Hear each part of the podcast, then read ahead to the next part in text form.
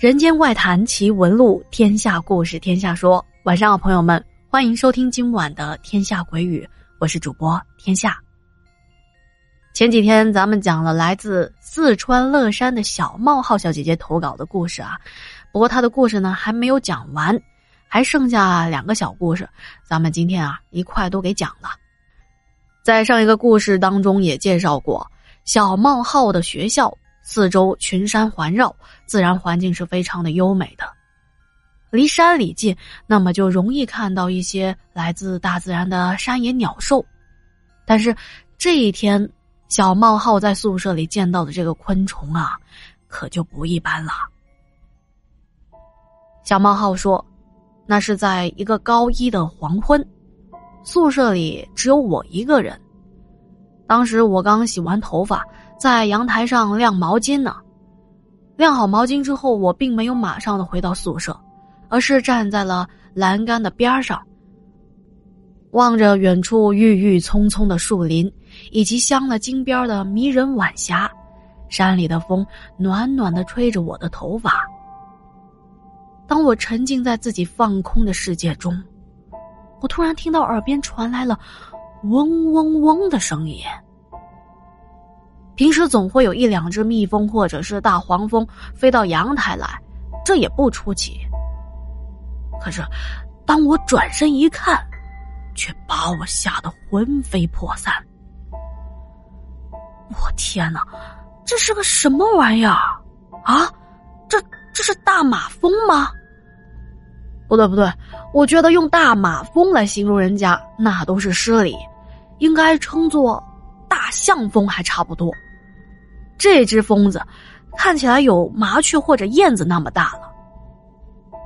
这个大象蜂嗡嗡嗡的飞了好一会儿，接着就悬停在阳台的栏杆附近。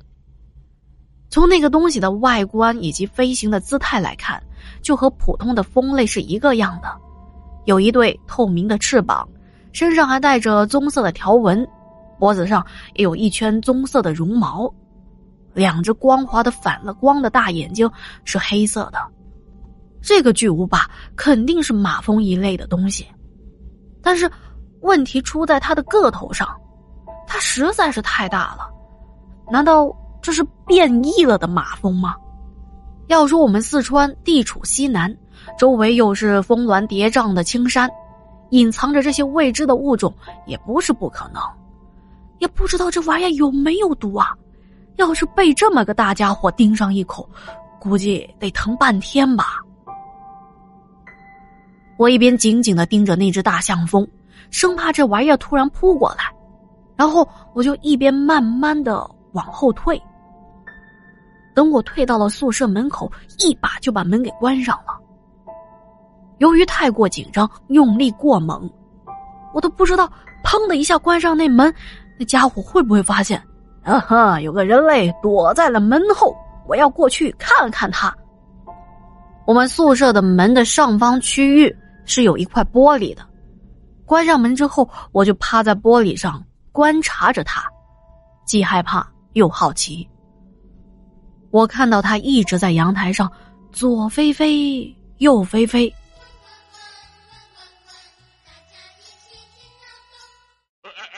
啊，不好意思啊，放错歌了啊。总之，大象蜂飞了一会儿，一个纵身，迎着夕阳的余晖，就消失在了橙红色的天际。从那以后，我有好长的一段时间都不敢到阳台上去，要晒点衣服啊、毛巾，都是快速的晾晒完，然后就赶紧返回宿舍，一刻也不敢多待。我把这件事情告诉给同学们，同学们安慰我。说那个巨无霸大马蜂或许是蜂鸟，是我看错了，自己吓自己。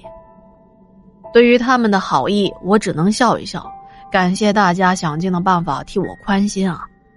但是我看过蜂鸟的图片，和我当年看到的蜂类那是不一样的，这个我还是能够分辨得出来的。这个小事情算是环抱着我们学校的山林给我们开的小玩笑吧。不得不说，不管是雄奇还是平淡，大自然总是神秘和令人敬畏的。但是我接下来要说的这件事情，对我来说，属于恐怖的不解之谜，也就是顶楼天花板怪响事件。对于这件事情，我就很难做到坦然接受了，至今想起来还觉得背后发凉呢。在我读高二的时候，那时课业比较繁重，而且临近会考。于是我们有时就会溜到宿舍的最顶楼，也就是六楼温书和复习。那是一整层空置的宿舍，虽然和住得满满当当的五楼也就一层之隔，但是由于这一层空间可能是许久没有住人了，缺少人气，每一次上去总觉得顶楼带着阴森的寒气。不过这个地方很僻静，很适合学习，所以我们有时候啊，还是忍不住相约到楼上聊聊天啊，或者一起做题。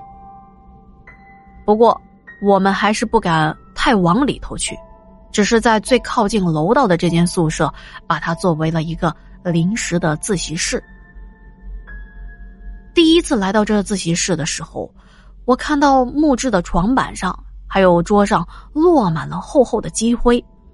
用我们一手自创的打油诗来形容，就是一间房八撑床，真他喵像停尸房。哎，那么事情发生的这一天，我只记得我和一个同学，姑且就叫他小安吧。我们两个大概是在晚上的九点钟到顶楼去温书。当时我记得特别的清楚，那天我俩看的是生物的练习册，书皮翠绿翠绿的。那时窗外的山林和田野，一切都静悄悄的，没有一点亮光。住在楼下的高一学妹们也熄灯就寝了。我们两个在顶楼的那间自习室学得很投入，一切都那么的静谧和和谐。可是，过了不知道多久，小安却畏手畏脚的凑了过来。连大气儿也不敢喘的对我说：“哎，小毛，你听，你听，这天花板上是什么声音啊？”那会儿我都做题做得入迷了，听到他来问我，我才回过神来。我仔细的听了听，房顶上的确传来了当当、当当、当当的敲打声。这声音脆而尖锐，就像是一个个头不大的金属锥子砸在了粗糙裸露的水泥地板上的声音。不对劲儿啊！这首先是这敲击的频率，那绝不同于钟表或者是其他机械发出来比较规律的响动，反而听着就像是一个人寻寻觅觅的，这边敲两下，那边敲一下。弄出来的这种动静，更令人头皮发麻的是，敲击声不是来自某一个点，声音的来源有明显的位移。这边靠角落的地方敲两下，那边靠墙外面的边上又来一下，甚至在我们的正上方，也咚咚咚的敲了好几下。听这动静。难道是那个人？是人吗？是他？他在寻觅什么呢？还是说在试图传递什么信号呢？就在那一瞬间，面面相觑的我俩只是对了一个眼神，一个字都没说，就不约而同的抓起了课本，连滚带爬的跑出了那间宿舍。在我们慌乱的跑下楼梯的过程中。不知道是我们太紧张导致听错了，我居然还听到了另外一个人粗笨的脚步声，感觉像是一个身形很重很胖的人从顶楼上追着我们往下跑。一想到后面不知道是什么东西在追我们，我们都吓疯了。我都不知道我们下楼梯可以笑得那么快的，脚底好像是抹了油一般。一边跑一边尖叫。我估计啊，当时整栋楼肯定都被我们杀猪般的惨叫给吵醒了。跑了两层楼，就撞见了十分生气的宿管阿姨，她把吱哇乱叫的我俩给臭骂了一顿。但是我们当时啊，都被吓得，为自己解释点什么都给忘了，只是一言不发的傻呆呆的站在那里挨训。至今我也想不明白，那天在顶楼上听到的怪响是怎么一回事儿。要知道。六楼再往上，那可就是天台了。通往天台的通道都是上了锁的，没有钥匙是上不去的。而且顶楼为了隔热，都是修了架空的隔热层的。那么，深更半夜在楼顶和隔热层之间寻寻觅觅敲打的，以及追着我们跑的，到底是什么东西呢？好的，今天的故事讲完了，再次感谢小冒号的投稿以及对节目的支持啊！那今天我们就聊到这里啦。如果觉得天下故事讲的还不错，不要忘记点击订阅，还有五星好评哦。另外，如果觉得免费故事不够听呢，也可以加入天下西米团，畅听所有的超长版付费节目。好，那今天就聊到这里啦，我们下期见。